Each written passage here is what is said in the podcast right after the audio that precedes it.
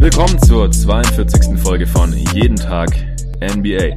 Und wie angekündigt bekommt ihr heute den zweiten Teil der großen Playoff-Fragen an die Contender-Teams oder über die Contender, die es nicht in die Finals geschafft haben. Eigentlich war es der erste Teil, denn was ihr jetzt gleich anhören werdet, hatte ich am Montagmorgen zuerst mit dem Arne Brandt vom NBA Tauchgang zusammen aufgenommen. Aber am Ende haben wir eben auch noch Zeit gefunden, über die Finals zu sprechen. Das war natürlich vor Spiel 5 und deswegen ist es dann auch noch am Montagmittag vor Spiel 5 erschienen und deswegen, damit sich das dann nicht allzu abgehackt anhört, habe ich gedacht, ich lasse dann einfach den Teil über die Milwaukee Bucks und Giannis Antetokounmpo und als kleines Easter Egg war da ja auch noch ein kleiner Rant über Analytics drin versteckt, falls ihr es noch nicht angehört habt, dann zieht euch das gerne noch rein, hat echt Spaß gemacht mit Arne und ich glaube, es ist auch ganz interessant anzuhören. Heute dann der Teil über die Boston Celtics, Philadelphia 76ers und die Houston Rockets. Geht wieder ungefähr eine Dreiviertelstunde. Ganz kurz noch die Shoutouts für die Rezension, denn seit ich nochmal dazu aufgerufen habe, haben sich tatsächlich vier Leute die Zeit genommen, mir kurz was zu schreiben. Finde ich super, nee, fünf sind sogar. Kann ich zählen? Ja, fünf.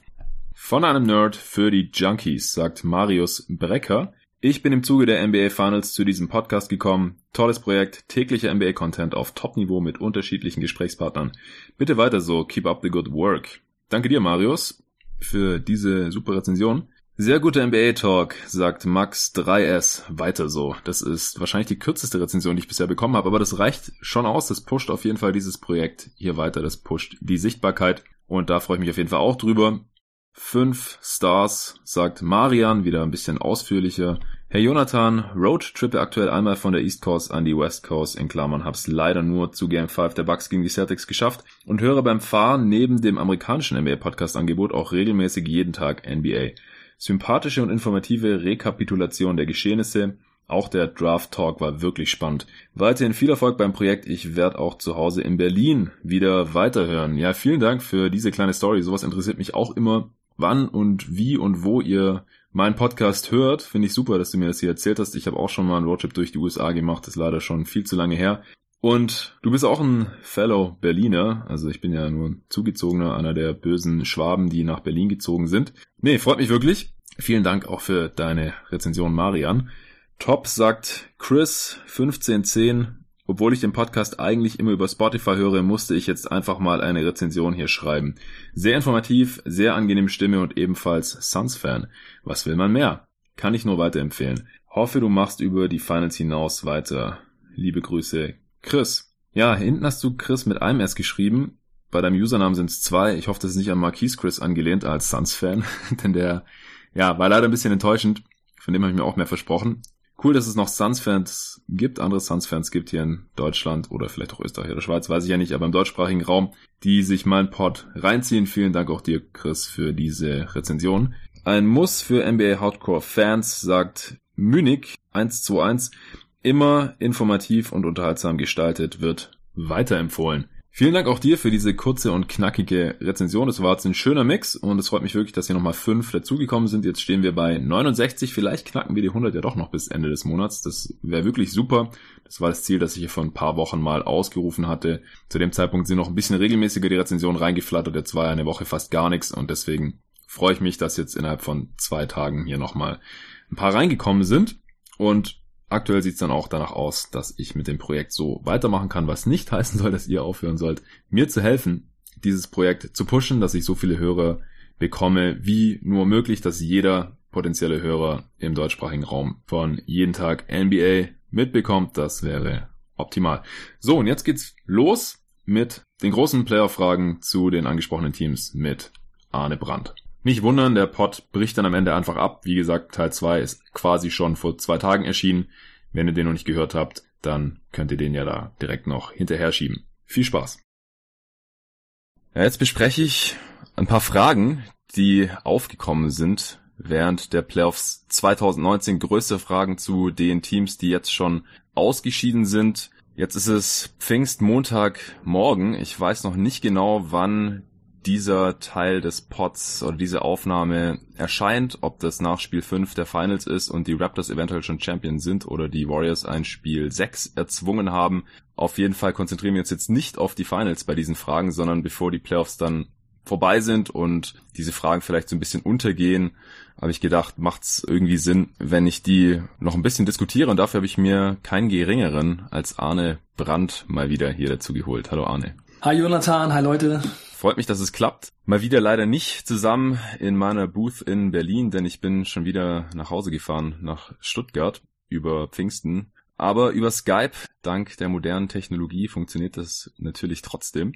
Die Fragen haben uns im Prinzip über Twitter erreicht. Wir hatten diesen Podcast schon zweimal angedacht, dann zweimal verschoben. Ist ja jetzt auch nicht so schlimm, denn das sind ja keine tagesaktuellen Geschichten, aber wie gesagt, einfach ein paar Sachen, ein paar Fragen, die ich interessant fand. Einfach was, ja, Teambuilding auch angeht, was Rosterkonstruktion angeht und man kann einfach auch so ein bisschen über den modernen NBA Basketball nochmal nachdenken. Basketball, der in den Playoffs funktioniert, anscheinend funktioniert oder anscheinend irgendwie auch nicht. Äh, bevor wir da einsteigen, äh, nochmal kurz zurück zu einer Geschichte, die ich erwähnt hatte in einem der Draft Talks mit Tobias Berger, als wir die Playmaker besprochen haben und Darius Garland, denn sein Vater Winston Garland hat ja auch mal in der NBA gespielt und da ist mir irgendwie eingefallen, dass dein Bruder Jan ja so ein krasses Stat-Brain ist, gerade wenn es um Stats geht, die früher auf irgendwelchen Trading Cards abgedruckt waren, 80er Jahre, 90er Jahre und mir war nicht mal der Name Winston Garland war mir nicht mal geläufig, weil er nur bis 95, glaube ich, in der NBA gespielt hat und das war einfach klar vor meiner Zeit, da war ich erst sieben Jahre alt, da habe ich mich einfach noch nicht mit der Liga befasst. ja. Und ähm, ja, du bist ein bisschen älter als ich und dein Zwillingsbruder Jan natürlich auch und ihr seid einfach noch ein bisschen in einer anderen Zeit groß geworden, wo gerade auch diese Trading Cards noch ein bisschen größer waren und ja, dein, dein Bruder ist einfach ein, ein krasser Nerd, was diese Stats angeht und als wir uns mal getroffen haben bei dir, äh, es war das Karfreitag diesen Jahres zum Grillen, da, da habt ihr dann auch dieses Game angefangen, wo du ihn irgendwie fragst oder wo ihr euch gegenseitig fragt, ich hatte es schon mal hier im Pod erwähnt, ja, was hat irgendwie Rollenspieler XY 1987 für Points per Game gehabt? Und dann hat dein Bruder zumindest in meiner Anwesenheit bei, keine Ahnung, was waren es, 10 Versuchen oder sowas, das immer auf, ich würde schätzen, 0,8 Points per Game richtig getippt, geraten, gewusst. Wie auch immer, ich fand ja. das sehr beeindruckend. Und du hast gemeint, ja, ist völlig normal. Also alles, was ein Point per Game daneben ist, ist schon richtig schlecht für ihn. Und deswegen habe ich im Pod einfach mal die Frage rausgehauen an ihn, was Winston Garland in seiner zweiten NBA-Saison äh, an Punkten gemacht hat pro Spiel. Und du hast es im Pod gehört und hast ihn dann direkt gefragt, kannst du kurz mal wiedergeben, wie das abgelaufen ist? Ja, also du, du hattest mir das ja erzählt. Ich habe dann auch äh, geschätzt, ich hatte aber keine Ahnung. Ähm, ja. Ich hatte dann gesagt 6,5 und du hattest dann gesagt, es sind 14,5.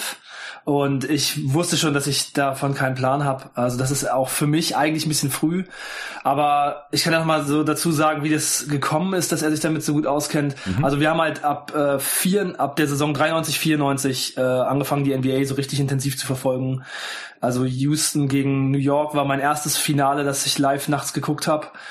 Und wir haben in der Zeit sehr intensiv Trading Cards gesammelt. So sind wir eigentlich da auch richtig äh, drauf gekommen und eigentlich war das unser Zugang zum zum Game und zur Liga. Und es gab in der Zeit eben immer nur zweimal die Woche so eine Live über äh, nicht mal eine Live Übertragung, sondern so ein zusammengeschnittenes Spiel. Ähm, und damals war das eben alles, was man so kriegen konnte. Auch die Stats, äh, man hat sie eigentlich nur mal im, in den Magazinen, die man so kaufen konnte. Äh, auf den letzten Seiten waren dann immer die Stats abgedruckt. Es gab kein Internet. Wir haben also gar keinen Zugang gehabt zu den ganzen Informationen und so haben wir uns eben sehr, sehr viel mit diesen Trading Cards beschäftigt. Ja, und bei ihm ist das an, hat das anscheinend so ein bisschen Überhand genommen und er hat dann eben ziemlich viele Sets, äh, Sets von Karten auch noch aus den 80ern sich gekauft. Und offensichtlich hat er sich so viel damit beschäftigt, dass er jetzt ähm, zumindest was den Punkteschnitt angeht, ziemlich viel auswendig kennt. Ich habe ihn dann auf dem Weg zu dir vor ein paar Tagen angerufen, weil ich dachte, wir machen den Pod schon da. Ja. Habe ihn angerufen, habe gesagt, der Jan, Winston Garland in der Saison 88, 89. Ich habe sogar gesagt, in seiner zweiten Saison, ich glaube, es war 88, 89. Und ich habe gesagt, ich glaube, er war in der Saison bei den Atlanta Hawks. Was hatte er da im Schnitt? Und dann hat er sofort zu mir gesagt, also wirklich wie aus der Pistole geschossen. Also er war in der Saison bei den Golden State Warriors und das waren 14,5 würde ich mal sagen. Also er war sich bei den 14 todsicher und dann die Dezimalstelle war dann äh, geschätzt, aber ich war dann sofort so, oh Mann, ich glaube, es ist echt tatsächlich richtig. Ich glaube, Jonathan hat tatsächlich gesagt, es sind 14,5 und er ist dann direkt in seinen Keller gegangen und hat die Karte von Winston Garland aus der Saison rausgesucht und dann war ich so, ey, es gibt auch Internet, du könntest das auch einfach googeln und er hat gesagt, nein, nein, nein, nein, guck mal, hier habe ich sie schon. Ah ja, 14,5. Also so ist es abgelaufen. Krank, einfach nur krank, der Junge. Äh, Shoutout an Jan in den Schwarzwald ähm, für, für diese Leistung. Und ich, ja, den schönsten Teil der Geschichte fand ich, glaube ich, auch, dass er in den Keller gegangen ist, um die Karte rauszusuchen und nicht irgendwie kurz im Handy googelt. Ja, und es ging auch richtig schnell. Er hat gesagt, ja, ich habe die Karten äh, aus jeder Saison dann nach Teams sortiert. Ich gucke einfach bei 88, 89 bei den Warriors und dann habe ich sie und dann zack, konnte er es mir sehr schnell sagen. Also so schnell hätte ich es vielleicht sogar bei Google gar nicht gefunden. Vor allem, weil mein Telefon ein bisschen langsam ist. ja, ganz starke Geschichte. Ich muss auch sagen, dass ich mir schon am nächsten Tag oder übernächsten Tag, warte mal, Dienstag hatte ich das aufgenommen mit Tobi.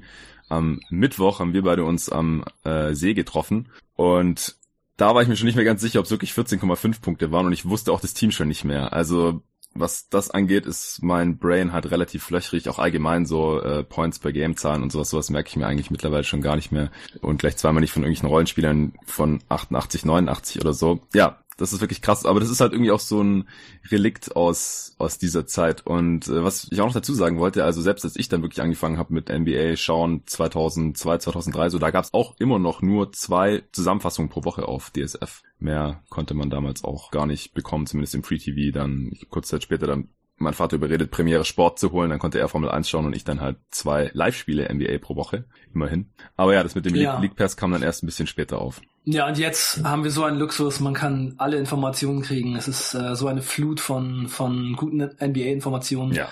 Ich habe jetzt auch bei der Recherche hier für diesen Podcast gestern einfach nochmal bei allen möglichen Playoff-Spielen reingeguckt. Und ja, es ist einfach fantastisch, ne, dass man so jedes Spiel sich ansehen kann. Das war damals, daran war damals überhaupt nicht zu denken. Da waren dann oft solche Zusammenfassungen von den Spielen und dann äh, haben die Bulls, also da wurden auch äh, 80 Prozent ungefähr die Bulls immer übertragen und dann haben die Bulls im dritten Viertel mit 20 geführt und dann hieß es, äh, ja, das vierte Viertel, das zeigen wir jetzt nicht mehr, weil waren ja eh 20 Punkte vor und ähm, ja, dann bis nächste Woche. Tschüss. ja, das genau. Äh, das waren halt echt Zusammenfassungen, auch auf DSF. Ich glaube, die gingen 45 Minuten oder eine Stunde, ich weiß gar nicht mehr. Und äh, da war dann, waren dann auch immer so Sprünge drin. Äh, man war gerade noch im zweiten Viertel und auf einmal war man irgendwie Mitte des dritten Viertels oder sowas. Und dann wurde das einfach in so einem Satz abgehandelt. Ja, ging so ja. ein bisschen hin und her, sind immer noch zehn Punkte Unterschied. Ich glaube, das ist okay, wenn wir das jetzt übersprungen haben und so. Ja, und naja. tatsächlich, also ich bin ja auch ein ziemlicher 90er Jahre NBA-Fan äh, natürlich immer noch und auch irgendwie da so ein bisschen nerdig. Und es gibt echt viele Teams, die ich in den 90ern selbst nie hab spielen sehen. Mhm. Ich habe ein einziges Mal in den 90ern ein Spiel von den Clippers gesehen. Und da habe ich gedacht, unglaublich, Loy Ward, es gibt ihn tatsächlich. er bewegt sich auf dem Feld, ist, ein, ist ein realer Mensch. Ich kannte ihn vorher nur von den Trading Cards, unglaublich. Ja, ja ich glaube auch, dass deswegen dieses ja, Wissen von Fans über die 90er oder diese 90er Nostalgie immer sehr mit Vorsicht zu genießen ist. Denn tatsächlich gesehen haben viele Fans, vor allem in Deutschland, diese Spiele ja nicht, nicht oft, nur selten oder halt, wie du gerade gesagt hast, eigentlich nie. Ja, das ist, war dann schon sehr, sehr bullslastig, ähm, nach allem, was ich da jetzt so mitbekommen habe. Man konnte nicht einfach jedes Spiel in jeden Spieler verfolgen, so wie man Bock hatte, so jetzt heute über League Pass und äh, YouTube und äh, Video, zusammengeschnittene Video, Scoutings und solche Geschichten. Das war ja, einfach nie möglich. Genau. Okay, kommen wir zu den Fragen, denn wir haben gar nicht so extrem viel Zeit. Wir haben insgesamt sechs Fragen beziehungsweise sieben Fragen und diese sechs Fragen sind zu vier verschiedenen Teams. Wir sprechen im Prinzip über die Celtics, über die Sixers, über die Rockets und über die Bucks. Also alles Teams, die irgendwie Contender,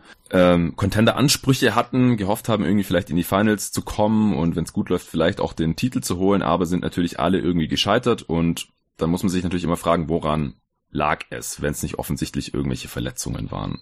Und das war jetzt hier eigentlich weniger der Fall, sondern es ist eher so eine Systemfrage jetzt gewesen, beziehungsweise eine Kaderzusammenstellungsfrage. Ist der Star wirklich als erste Option geeignet oder ist er geeignet, dieses Team in die Finals zu führen vielleicht oder ist das offensive oder defensive System, das diese Teams hier hatten und die teilweise auch ziemlich extrem waren, wirklich dazu geeignet, am Ende auf höchstem Niveau alles zu gewinnen. Wie gesagt, die Fragen kamen teilweise per Twitter oder ich habe dann auf den Fragen aufbauend, die wir da bekommen haben, dann hier diese Fragen formuliert. Ich habe mir jetzt leider nicht mehr dazu geschrieben, weil es jetzt halt auch schon fast zwei Wochen her ist, von wem da jetzt genau welche Fragen kommen. Tut mir echt leid, aber wenn ihr hier erkennt, dass es vielleicht eine Frage ist, äh, die ihr gestellt habt, dann äh, Shoutout an euch und äh, vielen Dank auf jeden Fall für die Fragen, die uns erreicht haben. Viele Fragen gingen auch Richtung also sehr, sehr Richtung Offseason. Was sollte Team Y machen? Sollten sie den und den Spieler holen oder behalten oder äh, traden oder verlängern oder was weiß ich? Das wollte ich jetzt nicht machen. Das war mir dann zu Offseason lastig, denn ich habe auch noch vor, irgendwelche Previews zur Offseason zu machen und über die Offseason wird noch genug gesprochen. Ich will jetzt wirklich nochmal hier den Fokus auf die Playoffs legen. Was ist passiert und warum sind diese Teams ausgeschieden und wie könnte man das vielleicht nächstes Jahr vermeiden, beziehungsweise wie sollte man Teams vielleicht eigentlich aufbauen oder spielen lassen. Wir fangen an mit den Boston Celtics und zwar hat uns jemand gefragt, funktioniert Kyrie Irving als erste Option? Hintergrund der Frage natürlich, die Celtics waren letzte Saison in der Regular Season ohne Kyrie Irving, also er war teilweise dabei, aber dann gegen Ende war er verletzt und in den Playoffs dann komplett raus. In der Regular Season waren sie sehr viel besser und in den Playoffs sind sie faktisch auch eine Runde weitergekommen bis in die Conference Finals. Und allgemein war der Vibe im Team einfach ein anderer. Man hat keine Geschichten gehört, dass es irgendwie überhaupt nicht äh, läuft und äh, dass es im Team irgendwelche Probleme gibt und das Team hat einfach unterm Strich krass underperformed, äh, ist auch sehr weit unter der Betting Line gelandet. Viele waren einfach enttäuscht davon. Viele hatten die Celtics als bestes Team im Osten vielleicht sogar gesehen, als Contender auf die Finals, aufbauend auf der Vorsaison und eben mit der Hoffnung, dass Hayward und auch Irving zurückkommen, wenn sie fit sind und sich in dieses Team einfügen und sie dann als die beiden be besten Spieler vielleicht weitertragen können als in der Vorsaison. Ja, ist nicht passiert. Jetzt würde ich dich einfach mal fragen, denkst du, das lag an Kyrie oder an seinen Limitationen vielleicht auch als erste Option eines Contenders? Wie würdest du das sehen? Ja, also ich würde sagen, dass das auf jeden Fall einer der Faktoren war, die dazu geführt haben, dass die Boston Celtics nicht besonders weit gekommen sind in diesen Playoffs. Also gerade in der Serie gegen die Milwaukee Bucks wurde Kyrie ja ziemlich ausgeschaltet. Mhm. Insgesamt waren seine Zahlen auch in den Playoffs deutlich schwächer als in der Regular Season. Also es waren dann ja am Ende 38% Field Goal, 31% Dreier. Ähm, in der Serie gegen Milwaukee, da hatte er wirklich große Probleme zu scoren und also mein Gefühl, äh, die, die Antwort auf diese Frage ist, dass Kyrie Irving als erste Option in den allermeisten Fällen keine erste Option für ein Titelteam sein wird. Mhm. Also das ist einfach das Gefühl, dass ich bei der Recherche jetzt nochmal so bekommen habe. Ich habe auch nochmal die Spiele gegen Milwaukee mir teilweise angeguckt, auch das letzte Spiel, in dem sie ausgeschieden sind. Mhm. Und ich habe einfach da gedacht, gleich im ersten Viertel die Milwaukee Bucks starten 8 zu 0 und Kyrie Irving versucht das das Team irgendwie äh, ja ins Spiel zu bringen und nimmt ähm, so drei contested, also heavily contested Midrange Jumper ähm, im nach hinten fallen vom Korb weg hintereinander. Und ich glaube schon, dass es für, für Teams etwas leichter ist, ähm, jemanden, der so klein und so leicht ist wie Kyrie, auch wenn er super große Skills hat und auch einer der besten Finisher eigentlich in der Liga ist. Aber ich glaube schon, dass es leichter ist, einen Spieler wie ihn äh, auszuschalten als, als viele andere. Also ich glaube, mhm.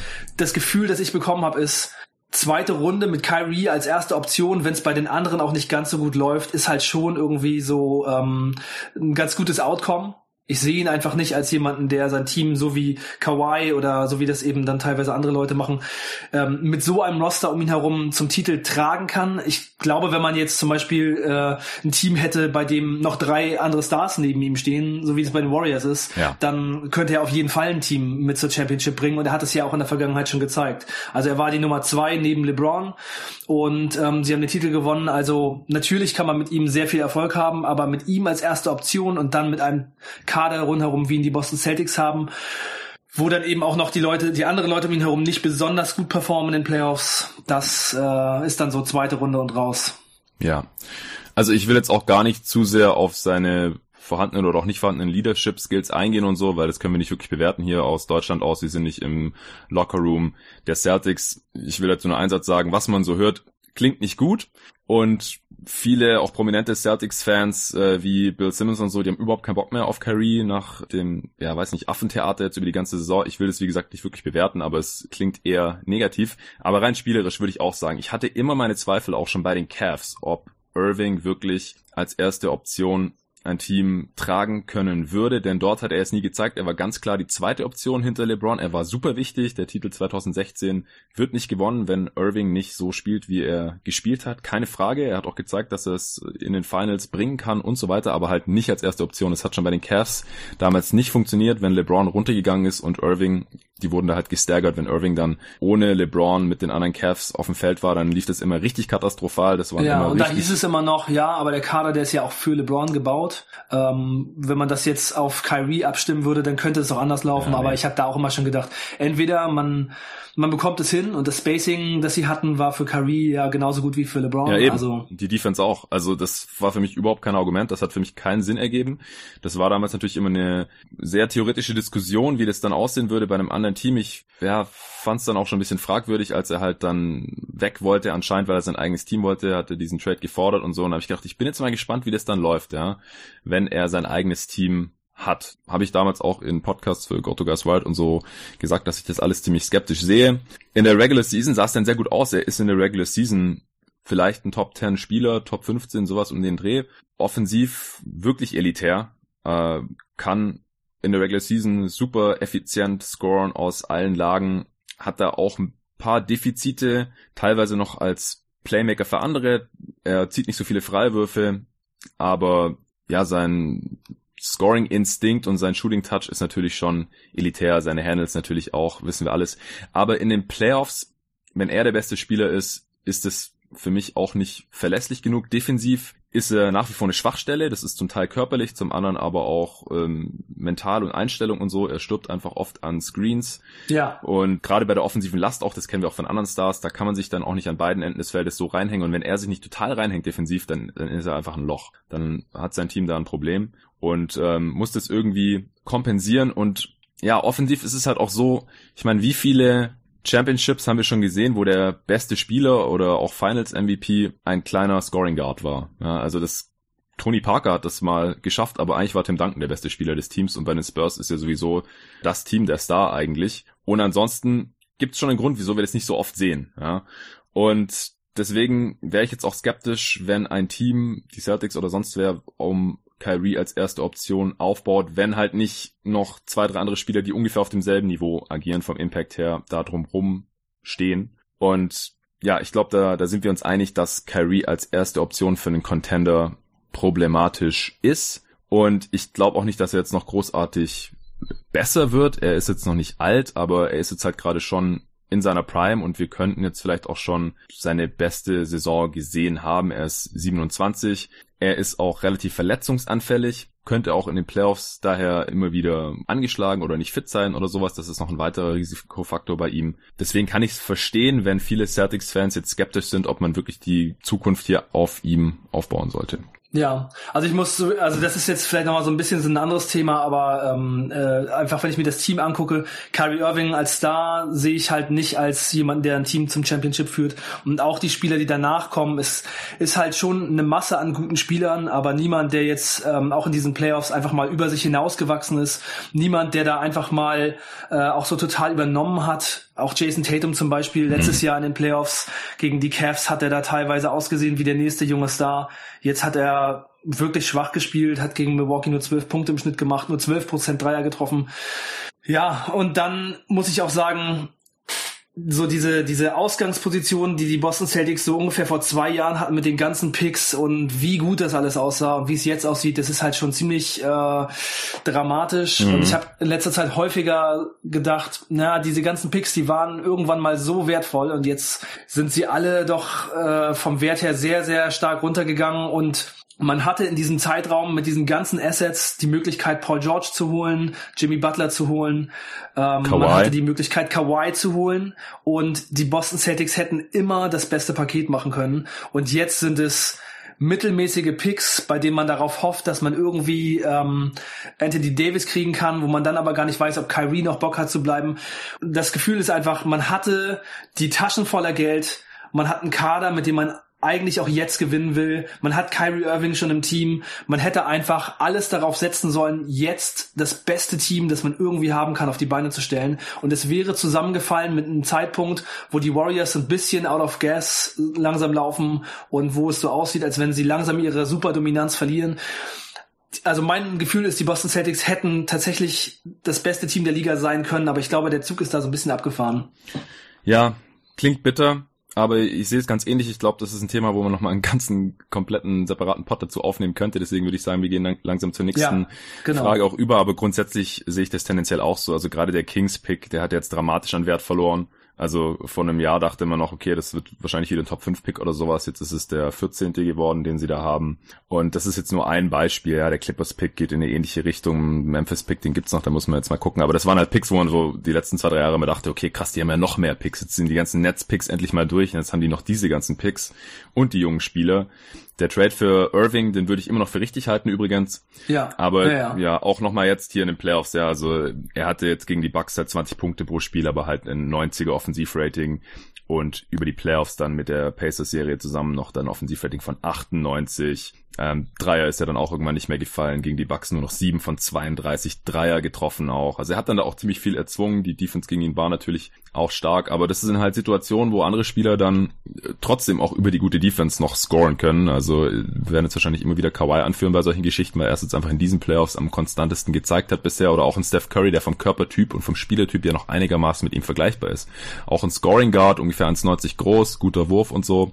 Ähm, auch wenn Curry dann nochmal auf einem anderen Niveau agiert irgendwie, das kann man jetzt auch wieder richtig schön vergleichen. Also man sieht Curry halt selten in dieser Situation, wo er wirklich der Man ist, so wie jetzt Irving bei den äh, Celtics, aber jetzt in den Finals gegen Raptors war, war einmal in der Situation, hat 47 Punkte rausgehauen. Ja, das kann ich mir bei Irving ja. jetzt gerade irgendwie nicht so ja, vorstellen. Ein großer Unterschied zwischen Irving und Curry ist eben, dass Curry Irving nicht besonders viel Gravity hat. Also weil Curry, der, der hat ja diese Gravity, weil er sich so viel auf dem Feld bewegt. Ja, Offball so viele auch, ja.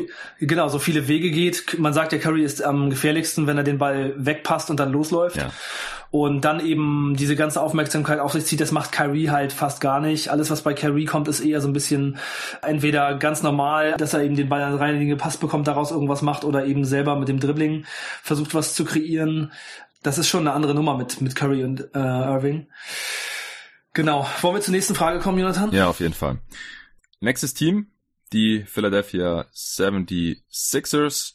Auch in der zweiten Runde ausgeschieden. Allerdings, das ist natürlich auch so ein bisschen Revisionist, Revisionist History, dass man halt sagt, sie sind erst im siebten Spiel gegen das Team ausgeschieden, das Stand heute wahrscheinlich Champion wird und wenn ihr das hört, vielleicht schon Champion ist, die Raptors. Es hat diesen verrückten Fadeaway-Jumper von Kawhi natürlich gebraucht in Spiel 7, der dann Buzzerbeater geworden ist, weil er so rein gehüpft ist in den Korb, um die Sixers rauszuschmeißen. Aber es hat sich jetzt trotzdem die Frage gestellt, und die haben wir auch auf Twitter bekommen, können Ben Simmons und Joel Embiid dauerhaft koexistieren. Hintergrund der Frage natürlich, äh, Simmons hat jetzt zwei relativ fragwürdige Playoffs hinter sich, ist offensiv im Halbfeld eben relativ wertlos, hat er eher so das Skillset eines Centers, einfach weil er überhaupt keinen Wurf hat, überhaupt keine Jumper nimmt, nur am Ring finishen kann, da oft im Dunker-Spot rumhängt, Pick and Roll. Als eigentlich Playmaker kann er nicht so wirklich laufen, was so die Fallback-Option der meisten Teams einfach ist im Halbfeld, weil wenn er keinen Wurf hat, kann man einfach unten durchgehen. Und er halt jetzt nicht wie Janis, der ja auch, über den sprechen wir nachher auch noch, äh, Spoiler Alert, ein Problem hat mit seinem Pull-Up-Wurf bisher, aber ähm, einfach trotzdem offensiv noch auf einem ganz anderen Niveau ist, einfach sehr viel dominanter in der Zone ist und wenigstens halt auch so den Hauch eines Wurfs hat, auch einen besseren Freiwurf hat und so. Ja, Simmons defensiv natürlich stark gewesen, aber offensiv ist halt die Frage, kann er mit einem dominanten Center, der zwar einen ganz guten Wurf hat, aber eigentlich in erster Linie auch aufposten will und Richtung Korb gehen will in Joel Embiid, kann er mit dem dauerhaft koexistieren, können die so ein Contender sein. Was sagst du, Arne? Ja, also sie haben ja gegen die Raptors, wie du es gesagt hast, äh, in Spiel 7 erst verloren mit diesem unglaublichen Wurf von Kawhi. Also das war ja schon sehr nah dran. Also mein persönliches Gefühl ist, dass die Milwaukee Bucks sich erst in der Serie danach gegen die Milwaukee Bucks so richtig gefunden haben. Also, dass die 76ers nicht die allerbeste Version der Raptors gespielt haben. Das äh, ist aber nur mein persönliches Empfinden. Das mhm. können viele andere Leute wahrscheinlich auch anders sehen. Aber sie haben eben die Toronto Raptors, die jetzt kurz davor stehen, Champion zu werden, ins siebte Spiel gebracht mit diesem Kader. Und mein Gefühl ist, wenn man so weit kommt und so spielt, ähm, dann kann man auf jeden Fall mit diesem Team auch noch mehr Erfolg haben. Und ich würde als Grund, dass das jetzt in diesem Jahr nicht gereicht hat, als erstes mal nicht die Limitationen von Simmons und Embiid oder den äh, vielleicht nicht ganz so perfekten Fit sehen, sondern einfach die anderen Sachen, die bei den 76ers äh, problematisch sind. Ja. Und zwar die Tiefe des Kaders, also ähm, in Spiel 5 und 6 gegen die Raptors, das waren wirklich unglaubliche Minutenzahlen, die da die Starter gegangen sind. In Spiel 6 haben alle Starter über 40 Minuten gespielt, Embiid sogar 45 Minuten. Und das On-Off von Embiid in den Playoffs ist einfach unglaublich. Ja. Ich glaube plus sechs, äh, plus nee, minus 46, wenn er nicht drauf ist. Äh, und das waren ja sowas von kurze Minuten. Also da hatte zum Beispiel ähm, äh, Boban Majanovic einmal in sechs Minuten minus 18. Also die 76ers wurden einfach komplett auseinandergebaut, wenn ein Beat mal gesessen hat. Ja. Und ich würde einfach mal sagen, wenn man kompetent ein paar clevere Moves macht, natürlich ist da der, der Wiggle Room nicht ganz gegeben, aber man muss dann einfach gute Leute finden für wenig Geld, was in der NBA immer irgendwie möglich ist, die dann eben zum Kader passen und das machen können, was die 76ers eben brauchen. Ein Backup Center ist die Priorität Nummer eins. Und ich würde einfach mal sagen, wenn die noch zwei äh, Spieler dabei haben, die man, die man, denen man beruhigt einfach mal 15 bis 20 Minuten geben kann und noch ein Backup Center, der kompetent ist und einigermaßen das Pick and Roll verteidigen kann und wenigstens nicht komplett untergeht, hm. dann können die mit diesem Team die Toronto Raptors halt eventuell auch schlagen. Also ja. ich sehe da schon die Möglichkeit mit dieser Komposition des Kaders was draus zu machen.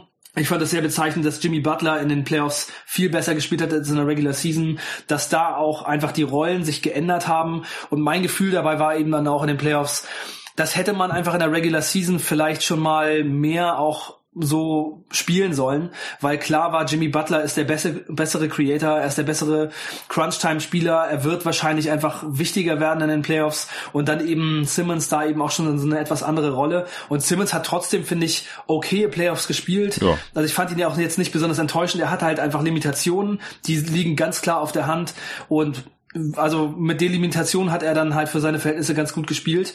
Und wenn er nicht mehr den Ball in der Hand hat, ist es natürlich auch klar, dass er ein bisschen weniger Assists zum Beispiel gibt, aber sein Field Goal war trotzdem sehr gut. Er macht eben das, was er kann. Und ich habe trotzdem das Gefühl, man könnte einfach noch mal so ein paar andere Sachen probieren. Warum nicht einfach Simmons auch mal mehr als Screener zum Beispiel einsetzen? Aber ja, ich sehe schon, dass man mit dem Kader auch Erfolg haben kann. Und die, ob, also die Frage wäre dann eben auch, was macht man denn mit Simmons, wenn man ihn nicht halten will? Weil, ähm, ja, ja, also traden. also wenn dann genau, müsste, genau. wenn dann müsste man diese Entscheidung eben jetzt treffen. Jetzt hat ja. man halt diesen Clean Slate, man hat einen Haufen Cap Space und man muss sich halt entscheiden, wollen wir Harris halten, wollen wir Butler halten oder beide? Und wenn wir die halten, wollen wir dann auch noch Simmons halten, also dieses Team quasi so zusammen behalten. Und wenn nicht, was machen wir dann? Dann muss man Simmons jetzt traden, weil ansonsten muss man ihm halt jetzt schon die äh, Verlängerung anbieten. Oder er wird im nächsten Sommer halt Restricted Free Agent. Da äh, hat auch der Kollege Phil, Philipp Rück von äh, GoToGuys.de neulich mal auf Twitter einen ganz netten Thread dazu geschrieben zu den ganzen Optionen mit Simmons. Und ich habe da auch so rausgelesen, dass für ihn Simmons zu verlieren oder abzugeben oder zu traden jetzt eigentlich keine richtige Option ist. Und ich glaube halt auch, dass es dass das gar nicht das Problem war so richtig der Sixers. Die Sixers waren trotzdem so gut, wenn Embiid gespielt hat. Das ist für mich der viel größere Knackpunkt. Embiid muss fit werden. Ich glaube auch, dass er konditionell nicht ganz auf der Höhe war. Er braucht ständig Pausen. Er konnte nicht so viele Minuten pro Spiel spielen. Also klar, in den entscheidenden Spielen hat er es dann trotzdem gemacht, aber hat man dann auch gesehen, wie es an die Substanz ging. In den Playoffs insgesamt nur 30 Minuten pro Spiel. Er hatte am Anfang auch noch so äh, eine Minutes Restriction, glaube ich, oder hat einfach nicht so viel spielen können.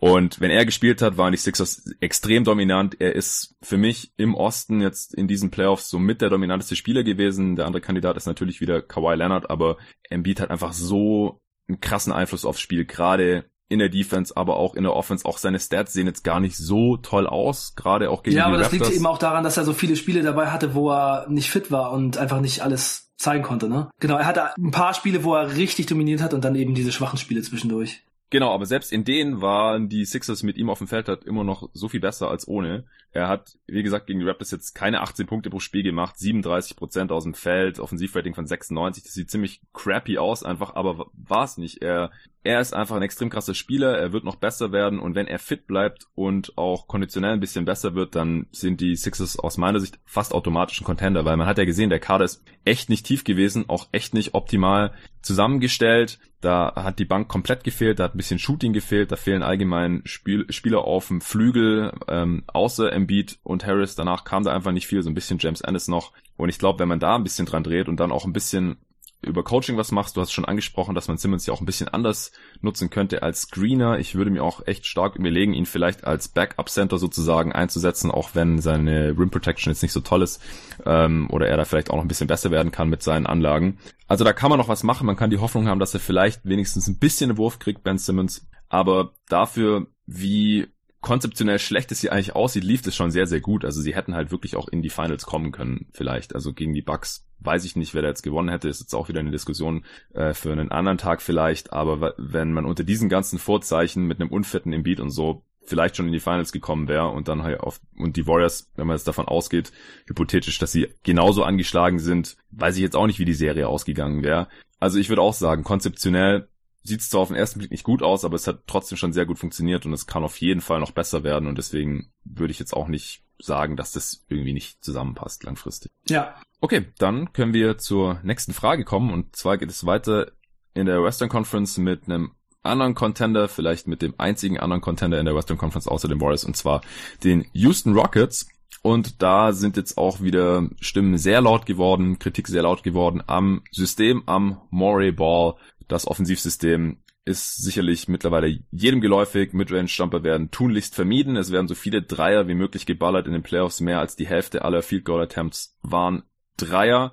Oder aber, was viele oft vergessen, man will zum Korb kommen, wo man natürlich auch hochprozentig abschließen kann und auch Fouls ziehen kann und Freiwürfe sind noch effizienter als Dreier und das hat Daryl Morey, daher auch der Begriff der Manager der Houston Rockets eben schon vor Jahren erkannt und das gesamte Team darauf ausgelegt, den ganzen Kader darauf ausgelegt. Mike D'Antoni ist auch mit am Start, der war ja schon früh Vorreiter bei den Suns, möglichst viele Dreier zu nehmen. Im Vergleich mit der heutigen NBA war das, was die Suns damals an Dreier genommen haben, extrem wenig, nur so viel wie schlecht, also die Teams mit den wenigsten Dreier-Attempts heutzutage nehmen. Aber damals war das ziemlich revolutionär und jetzt mit den Rockets treibt das eben noch auf die Spitze und allen voran natürlich James Harden, der so viele Stepback-Dreier nimmt wie noch kein anderer Spieler annähernd in der Geschichte, der so viel ISO läuft wie sonst kein anderer Spieler und dabei noch extrem effizient war und wieder MVP-Kandidat war und so weiter. Aber in den Playoffs jetzt wieder gescheitert, dieses Mal in der zweiten Runde auf die Warriors getroffen und wieder in, also es ist wieder diesmal in sechs Spielen, letztes Jahr in sieben Spielen natürlich extrem knapp ausgeschieden, weil man halt dann die Dreier nicht getroffen hat, 27 in Folge verballert hat, letztes Jahr, dieses Jahr dann verloren hat, obwohl Kevin Durant die letzten zwei Spiele gefehlt hat. Und das ist halt wieder ein bisschen enttäuschend, denn die Rockets waren vielleicht nicht Favorit gegen die Warriors, aber ich hatte auf die Rockets getippt zum Beispiel. Du glaub auch, oder? Ja, ich habe auch gesagt, dass die Rockets dieses Jahr es schaffen. Ja, und sie haben es halt wieder nicht geschafft. Und jetzt ist halt die Frage, kann dieses extreme System von Moneyball oder Moneyball wird es auch teilweise genannt, in den Playoffs Erfolg haben? Also liegt's am System oder würdest du hier eher andere Gründe anführen und sagst du, das System ist eigentlich okay, es ist gut genug, dass die Rockets hier auch hätten mal Champ werden können, bevor sie dann vielleicht jetzt in diesem Sommer das Team umbauen. Da gibt's ja jetzt auch schon Gerüchte, dass die da größere Trades einstielen wollen. Ja, also ich habe mir gestern nochmal das vierte Viertel von Spiel 5 gegen die Warriors angeguckt. Das war das Spiel, in dem James Harden nur 16 Würfe genommen hat. Und jetzt sind natürlich danach schon die Conference Finals gewesen. Jetzt laufen gerade die Finals. Ich habe jetzt super viel mich mit den Warriors und den Raptors besch beschäftigt. Mhm. Und ich muss einfach sagen, da habe ich vor allem gedacht, der Kader von den Rockets ist einfach sehr dünn. Haben, da haben sie zum Beispiel das vierte Viertel mit, äh, mit Austin Rivers und Iman Champard angefangen. Und ich habe mir jetzt den Kader der Rockets einfach nochmal angeguckt und habe gedacht, für mich sind James Harden, Eric Gordon, Chris Paul und PJ Tucker ganz klar Playoff-Spieler. Mhm. Und danach wird es halt schon wirklich dünn. Also Clint Capella, gerade wie die Rockets ihn einsetzen, finde ich, kann in den Playoffs dann eigentlich keinen positiven Impact mehr haben. Also das, was man jetzt teilweise bei anderen Teams sieht, die dann eben ihre Center in nicht ganz so problematische Situationen versuchen zu bringen. Die Rockets switchen halt dann sehr viel und Clint Capella gegen Steph Curry funktioniert einfach nicht. Ja, aber und würdest du das wirklich so verallgemeinern auf die Playoffs oder jetzt halt nur gegen die Warriors und sie mussten jetzt halt jedes Mal am Ende gegen die Warriors ran und sind rausgeflogen. Und letztes Jahr sah Capella da auch noch ein bisschen besser aus als dieses Jahr, oder? Ja, aber ich kann mich auch an Situationen erinnern in den, Letz-, äh, in den Playoffs letztes Jahr, wo Clint Capella nicht wirklich ja. auf dem Feld bleiben konnte. Also und ja, ich meine, man sieht es einfach, äh, dass zum Beispiel die Toronto Raptors das dann eben anders spielen. Ne? Also ich habe es ja auch schon vorher äh, mal angemerkt in unserem Podcast, ich glaube in deinem auch schon mal, dass ähm, natürlich die Raptors sehr, sehr gutes Potenzial defensiv insgesamt haben und selbst wenn man aus dem, aus, also selbst wenn man Curry trappt und der Pass rauskommt und dann gibt es das 4 gegen 3, ist, ist es nicht automatisch eine super äh, Situation. Außerdem haben die Warriors jetzt gerade in den Finals auch relativ wenig Shooting. Ähm, aber das, das hätten die Rockets meiner Meinung nach auch einfach mal probieren können. Also eine Sache, die mich stört, ist wie gesagt diese fehlende Tiefe im Kader. Also auch Austin Rivers und Iman Champert sind als sechster und siebter Mann nicht so besonders gut offensiv ja. und auch defensiv. Äh, also wenn das die sechs und sieben sind, dann sehe ich das schon als sehr, sehr große Schwäche in den Playoffs. Und eine andere Sache ist, das ist eben auch nochmal ein Punkt zu diesem, zu dieser Kritik am Murray Ball. Für mich auf jeden Fall diese fehlende, diese fehlenden Adjustments. Also ich habe jetzt auch einfach nochmal gedacht, die Raptors waren 2-1 hinten gegen Philly, die waren 2-0 hinten gegen Milwaukee und die haben dann einfach nicht genauso weitergespielt, wie sie es vorher gemacht haben, mhm. sondern die haben einfach was verändert. Sie haben sich auf den Gegner eingestellt, sie haben Sachen anders gemacht und dadurch dann den, die Oberhand in der Serie bekommen und sind dann eben weitergekommen. Wenn die Raptors genau so weitergespielt hätten, wie sie die ersten beiden Spiele gespielt hätten gegen die Bucks, dann hätten sie die Serie verloren. Ja. Und das ist eben sowas, was ich diesem Maury Ball und den Houston Rockets eben vorwerfe. Es sind einfach keine wirklichen Adjustments zu erkennen. Die, die spielen einfach so, entweder es funktioniert oder es funktioniert nicht, dann fliegen wir halt raus. Und dann fliegen sie halt raus. ja, das ist richtig. Die Kritik geht mir trotzdem ein bisschen zu weit am System. Denn grundsätzlich glaube ich, dass es funktioniert und es war extrem knapp. Also es ist dann natürlich schon ironisch, dass sie in Spiel 7 gegen die Warriors dann rausfliegen, weil sie halt 27 Dreier in Folge verballern und der gemeine Fan sicherlich vor Augen hat, okay, die Rockets nehmen halt viele Dreier und wenn die mal nicht fallen, haben sie halt keine Chance. Also man kann das äh, vielleicht so vereinfachen. Mir ist es ein bisschen zu sehr vereinfacht, denn es war halt verdammt knapp und wenn sie drei Dreier mehr treffen, dann sind sie halt in den Finals und gewinnen wahrscheinlich gegen die Cavs und sind Champ und keiner stellt mir irgend so eine dumme Frage. Ja. ja. Also sie sind jetzt nicht irgendwie total gescheitert und sang- und klanglos untergegangen oder sowas. Also deswegen würde ich auch sagen, mit ein paar Adjustments, bisschen tieferem Kader, wobei man muss halt sagen, die meisten Teams sind halt irgendwie nicht tief genug. Das kann man jetzt bei fast jedem ja, Team genau. eigentlich anführen. Man, aber also, wenn man die, also wenn man da weiterkommen will, dann ist diese Tiefe eben das, was man, was man hinkriegen muss. Ne? Also die die besten Teams, die haben das normalerweise. Die Warriors hatten das in den letzten Jahren ja, mehr als die, die Raptors meisten haben es jetzt. Ja, die, die Raptors haben es jetzt das ist eben dann oft also einer der entscheidenden Punkte. Also ja. das absolute Star-Talent, also wenn man den besten Spieler in einem Spiel oder einer Serie hat, das ist halt immer ein großer Faktor. Die Tiefe des Teams, dass äh, man auch diese Variabilität hat, die die Raptors jetzt gerade haben, zum Beispiel was das Scoring angeht. Also das ist ja sowieso mein Credo. Ne? Die Raptors haben ke keine Schwächen, sie haben äh, Sie haben in der Rotation acht Spieler, die schießen können und alle sind gute Defender. Also das ist einfach schon, äh, man hat halt defensiv keinen äh, wirklichen Angriffspunkt was zum Beispiel die Rockets eigentlich fast immer haben. Mhm. Jemanden, den man wirklich ganz gut attackieren kann. Und äh, sie haben einfach offensiv auch keine absolute Schwachstelle. Also zum Beispiel bei den Raptors, wenn man irgendwen äh, gegen irgendwen helfen muss, wenn man irgendwen doppelt und der Ball läuft, da findet man einfach dann in der Ecke Danny Green, der jetzt auch die Dinger wieder trifft. Und ja, das ist bei den Rockets dann eben teilweise auch ein bisschen anders gewesen. Dann kriegt eben immer Iman Champa die offenen Würfe oder Austin Rivers und die treffen dann vielleicht nicht also das Team hat sehr, sehr viel mehr Flaws zum Beispiel als die Raptors, aber das ist eben genau das Ding. Ne? Man muss ein bisschen Glück haben, man braucht, man muss den Kader halt eben äh, entsprechend zusammenbauen und ja, dann kann man ein Championship gewinnen. Ja. Also ich sehe da gerade schon äh, jetzt nach diesen Playoffs einen etwas dünneren Kader, als ich das vorher gedacht hatte. Ja, und dann Harden, ich meine, wenn er dann immer so extrem auch verteidigt wird und ihm quasi die Midrange-Jumper geschenkt werden, dann kann er von mir aus da auch mal einen nehmen. Ja, weil er, ja. er wird die dann ja auch treffen, sodass es ein effizienter Wurf ist. Das Ding ist ja nicht, dass man jetzt aus Prinzip Midrange-Jumper vermeiden will, weil die der Teufel sind oder sowas, sondern nein, weil es einfach normalerweise ein ineffizienter Wurf ist, weil die einfach nur geringfügig besser getroffen werden als Dreier, aber halt einen Punkt weniger geben und das halt auf Dauer sich dann nicht rechnet. Ja, und das äh, haben halt die Analytics-lastigen Teams erkannt und fahren damit in der Regel auch ganz gut. Aber wenn es dann halt so weit geht, dass man halt offene, gute Würfe nicht nimmt und Chris Paul zum Beispiel nimmt die ja auch trotzdem bei den Rockets, und da verstehe ich halt nicht, wieso den Harden nicht nimmt, äh, weil ich glaube, dass er sich halt auch treffen würde, wenn er so extrem verteidigt wird. Ich meine, er hat aus meiner Sicht jetzt auch trotzdem gute Playoffs gespielt. Man muss auch nochmal sehen, dass halt in der ersten Runde gegen, gegen Utah, die eigentlich ein sehr, sehr gutes Defensivteam sind und halt wahrscheinlich wieder eine Defensive Player of the Year stellen werden mit Gobert und so, die hatten halt echt Riesenprobleme, die, die ersten Spiele, die Rockets irgendwie zu stoppen, James Harden irgendwie zu stoppen. Das wurde dann besser über die Serie. Die haben sich dann so ein bisschen eingegroovt, aber dann dafür haben sie halt offensiv überhaupt nichts auf die Kette bekommen. Gegen die Rockets, die auch mir defensiv immer noch unterschätzt werden teilweise, aber auf dem höchsten Niveau hat dann immer so ein bisschen was gefehlt, aber ich glaube halt, dass man da ähm, ein paar Sachen über Coaching, ein bisschen tieferen Kader und vielleicht auch, wenn, wenn Harden dann auch mal einen Midrange-Jumper nehmen würde, dass es dann trotzdem reichen könnte. Also dass das System jetzt nicht von Grund auf irgendwie flawed ist, sondern dass man da mit ein paar kleinen Adjustments auch Champ hätte werden können oder immer noch könnte mit dem System. Ich weiß jetzt halt nicht, wie das Team nächste Saison aussieht. Ja, wir müssen bei den Rockets bleiben und zwar, ähm, das können wir jetzt vielleicht ein bisschen kürzer halten.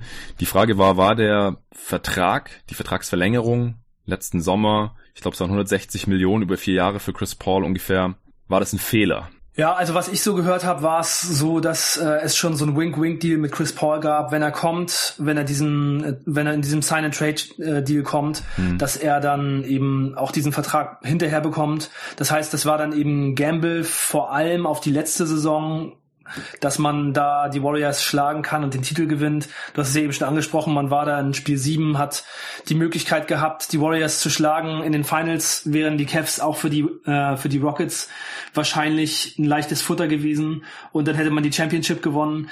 Also ich glaube, man muss es machen. Der Gamble, der war völlig gerechtfertigt. Ähm, jetzt haben sie es natürlich letztes Jahr nicht geschafft, dieses Jahr wieder nicht. Chris Paul wird nicht jünger, der Vertrag sieht jetzt nicht so gut aus, aber ich denke, so zusammengefasst muss man sagen, dass es schon das wert war, es zu probieren. Und naja, wenn sich so eine Möglichkeit bietet, dann muss man eben auch schon einfach mal zuschlagen. Ja. Jetzt im Nachhinein sieht es nicht ganz so gut aus, aber naja, man kann eben nicht das alles so vorhersehen. Ne? Also das ist so mein Gefühl bei der Sache. Ja, genau. Also im Nachhinein zu kritisieren, finde ich immer ein bisschen blödsinnig. Also man kann natürlich drüber diskutieren, aber man kann dann nicht so tun, als hätte man es besser gewusst, wenn man nicht von einem Jahr auch schon oder vor zwei Jahren bei dem Trade auch schon gesagt hat, nee, der Trade ist schlecht, weil sie müssen Chris Paul dann halten und als Vorsitzender der Spielergewerkschaft wird er sicherlich nicht auf Geld verzichten, weil es einfach aus strategischen Gründen dann schlecht aussieht für die Spieler. Also das war schon vor zwei Jahren klar, dass dieser Deal kommen wird und wer sich damals nicht beschwert hat, darf jetzt auch nicht sagen, aus meiner Sicht. Letztes Jahr, klar, haben dann schon viele gesagt, okay, ist heavy, wird krass, wenn der dann 40 Millionen im Schnitt jetzt verdient, passt, Prime und ja, halt auch ein Spieler ist, der oft verletzt ist, auch in den Playoffs dann oft verletzt war, oft einfach diese Muskelverletzungen hat, eh ein kleiner Spieler ist, die oft nicht so gut altern. Aber ich denke auch, wenn sie letztes Jahr die Championship geholt hätten, dann hätte sich der Deal sowieso schon gelohnt. Der Trade war auch gut damals. Die Rockets haben einfach nochmal so einen Blue Chipper gebraucht. Es hat auch gut geklappt mit Harden aus meiner Sicht. Sie haben letzte Regular Season, also jetzt nicht die vergangene, sondern die davor, 65 Siege geholt, also auch eine ziemlich historische Saison gespielt. Also der Trade war richtig, die Vertragsverlängerung hing da halt mit dran. Ist jetzt halt schade, dass kein Titel bei rausgekommen ist und man muss jetzt halt gucken, was sie diese Offseason machen können. Chris Paul traden ist, glaube ich, keine Option. Ich habe noch keinen Trade gesehen, der mir realistisch erschien. Ich denke, sie bleiben darauf jetzt erstmal sitzen und müssen jetzt ihr Team adjusten und darum weiterhin aufbauen. Und wenn er jetzt nicht total einbricht, er war jetzt diese Saison schon nochmal ein kleines Stückchen schlechter als in der Vorsaison. Auch in den Playoffs kann er einfach nicht mehr diese Superstar-Entlastung bringen für Harden. Wenn es bei Harden mal nicht läuft, dann haben die Rockets meistens automatisch ein Problem. Das war letztes Jahr in den Playoffs noch ein bisschen anders. Das kann einem natürlich auch ein bisschen Sorgen machen, aber ich würde das jetzt hier auch nicht zu sehr kritisieren wollen. Das war halt schon ein Move, den man machen muss, wenn man die Chancen auf den Championship erhöhen will. Das haben sie getan, hat nicht geklappt. Ist dann halt ja. ein Stück weit auch Pech. Ja, so ist es.